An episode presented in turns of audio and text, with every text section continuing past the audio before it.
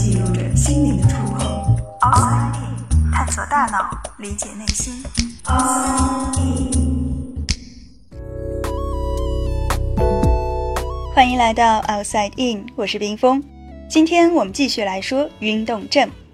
前几天看到大家的留言，发现同样晕车的小伙伴还真不少。不过，不同的人对于晕车的体验似乎也很不一样。比如，有些人就说呕吐并不能减轻他的晕眩感。鉴于目前对于晕动症的研究还比较有限，嗯，虽然说已经有很多这方面的研究了，但是在研究方法上还具有一定的局限性，这个我会在后面说到。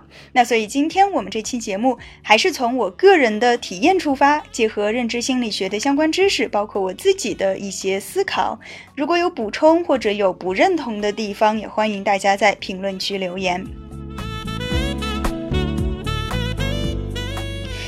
到晕车严重的小伙伴们，是不是也和我一样有这样的体验？就是说，往往越高级的车，我们越容易晕，这就很尴尬了，似乎有一种命中注定我们坐不了豪车的感觉。为什么车子越好，我们反而越晕呢？我个人觉得可能会有两个原因，一个是越高级的车，它的加速系统比较的强悍，也就是我们所谓的推背感会比较的强。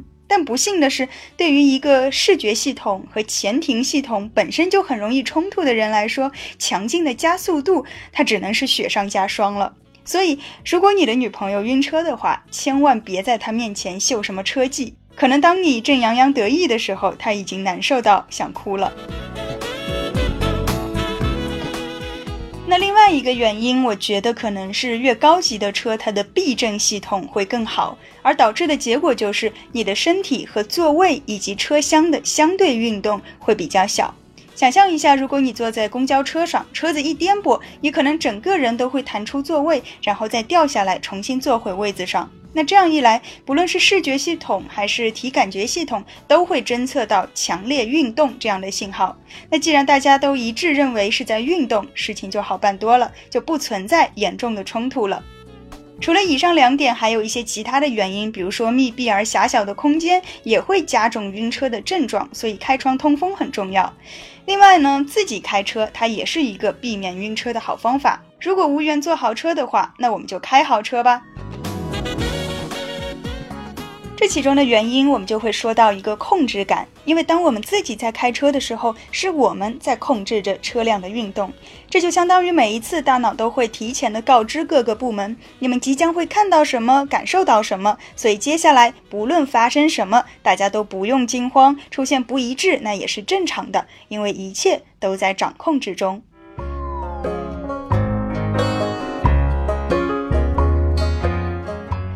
控制感和运动症有过不少相关的实验，比方说在一些实验当中，被试者会戴着 VR 头盔来模拟开车，但是实验者很坏的，他们把操作反馈的时间给延长了。也就是说，当你向左打方向盘之后，可能要过两秒钟，车子才会有反应。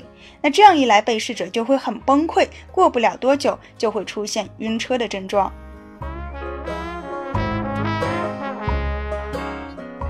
如果一切都在我们的控制当中，是不是就不会晕了呢？玩过 3D 游戏，尤其是第一视角的 3D 游戏的人会说：“不啊，玩游戏的时候全程都是我在操控，可是玩不了一会儿就会晕得很厉害。”当然，并不是所有人玩 3D 游戏或者看 3D 电影都会晕的，就像晕车是一样的，因人而异。那么，为什么有人会晕 3D 呢？其实和晕车一样，晕三 D 它也是一种晕动症。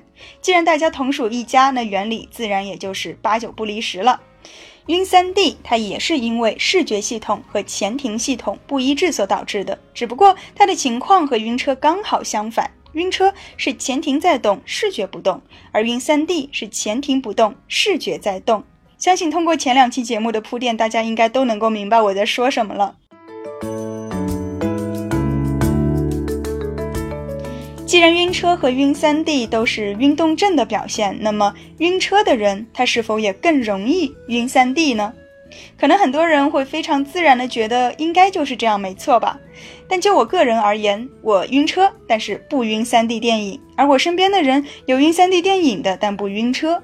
所以出于好奇，我也在知乎上搜索了这个问题，果然有人问。而从答案当中，我发现其实很多人都会有这样的情况：自己玩游戏晕，但是坐车不晕；或者晕车，但是不会晕游戏。为什么会这样呢？我个人推测啊，这可能和我们的眼睛捕捉运动物体的能力或者敏感度有关。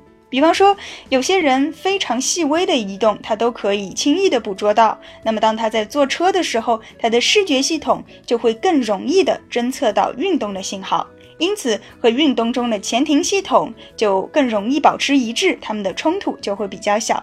那表现出来就是不太会晕车了。那相反，当他玩 3D 游戏的时候，屏幕中微小的移动都会被放大，那么视觉系统当中的运动信号就会比别人更强烈，而他和静止的前庭系统也就会形成更鲜明的反差，结果很快就会晕。可能听这一大段话，很多人都已经听晕了。那我们来总结一下，就是说，对运动物体的视觉捕捉能力越强或者越敏感的人，他可能越容易晕 3D，而不容易晕车。反过来，晕车严重的人，可能眼睛对于运动物体不太敏感，但它的好处就是不太容易晕 3D 游戏或者 3D 电影。而既晕车又晕 3D 的，应该两者晕的都不是太厉害吧？当然，这只是我个人的一种推测，还没有经过科学的论证。我希望将来有机会可以亲自设计一套实验，来看看到底是不是这样。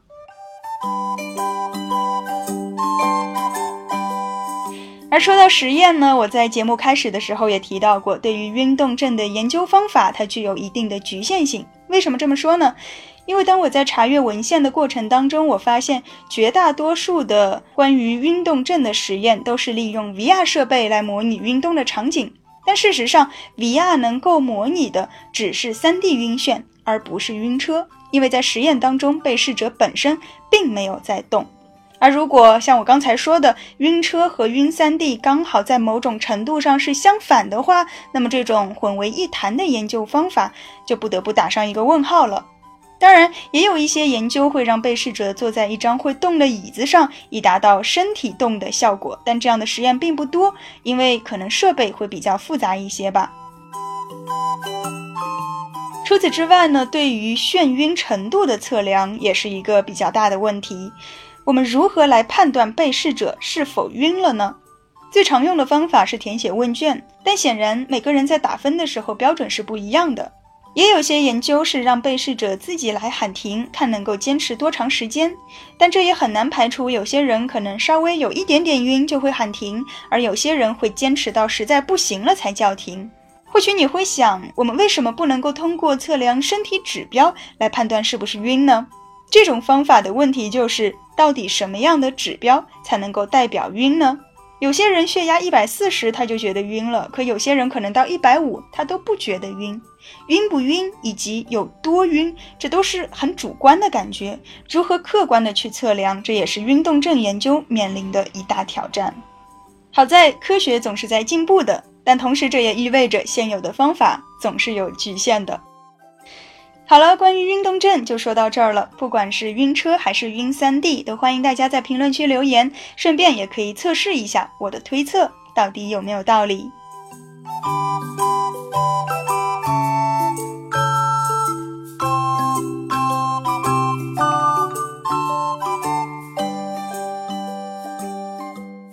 探索大脑，理解内心，Outside In。